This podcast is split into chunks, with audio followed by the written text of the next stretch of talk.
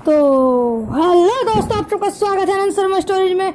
और आज हम पढ़ेंगे एक नई कहानी, a boy the untold story जैसा कि आप लोग जानते ही हैं ये मेरा पहला पॉडकास्ट है इसमें कोई मिस्टेक हो तो उसे माफ़ कर देना और आगे बढ़ जाना। चलो। सूर्य सूर्य निकल रहा था। पक्षी चाह जा रहे थे। सर्दी का मौसम था।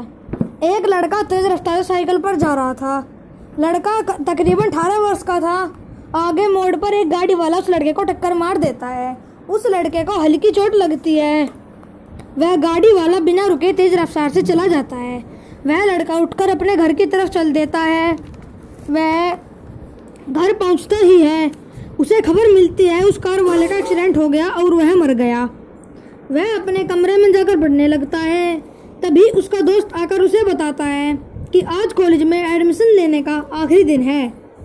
वह तेज़ी से भागता है, वह अपनी माँ के पास जाकर एडमिशन के लिए पैसे माँगता है। वह पैसे लेकर जल्दी से कॉलेज की तरफ़ दौड़ता है। जब वह दाखिला करवा कर आ ही रहा था, तभी उसे फ़ोन आता है कि उसके पिता को हार्ट अटैक आया है और वह अस्पताल में भर्ती हैं। वह दौड़ता हुआ अस्पताल पहुँचता है।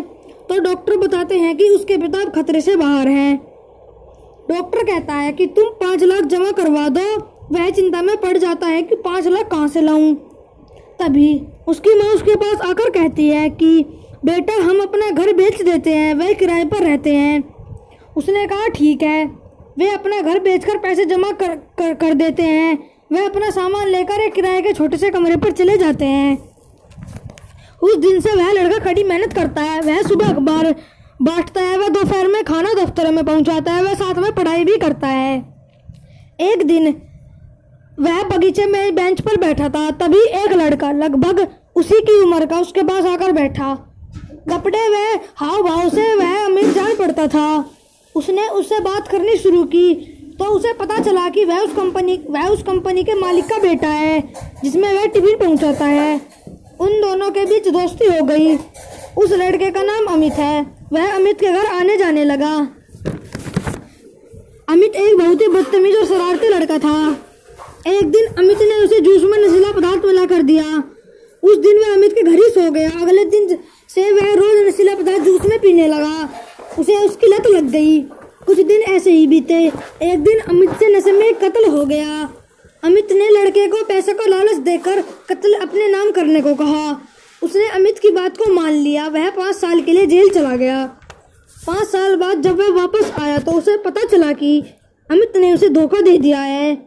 उसने देखा कि उसके माता पिता फुटपाथ पर भीख मांग रहे थे। उसने गुस्से में आकर अमित का कत्ल कर दिया।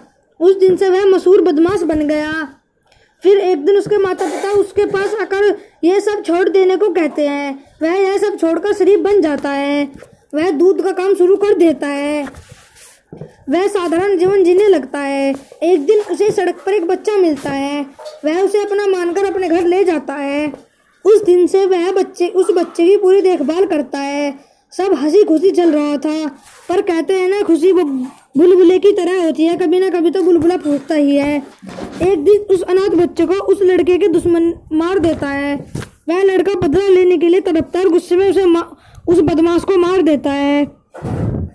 वह पुलिस को वह सरेंडर कर देता है, वह उसे फांसी हो जाती है। और आज की कहानी आपको अच्छी लगी तो वॉइस मैसेज में बताना। और अगला जिस जिस भी आप उस कंटेंट पर कहानी चाहते हैं, वो कंटेंट वॉइस मैसेज में बता देना।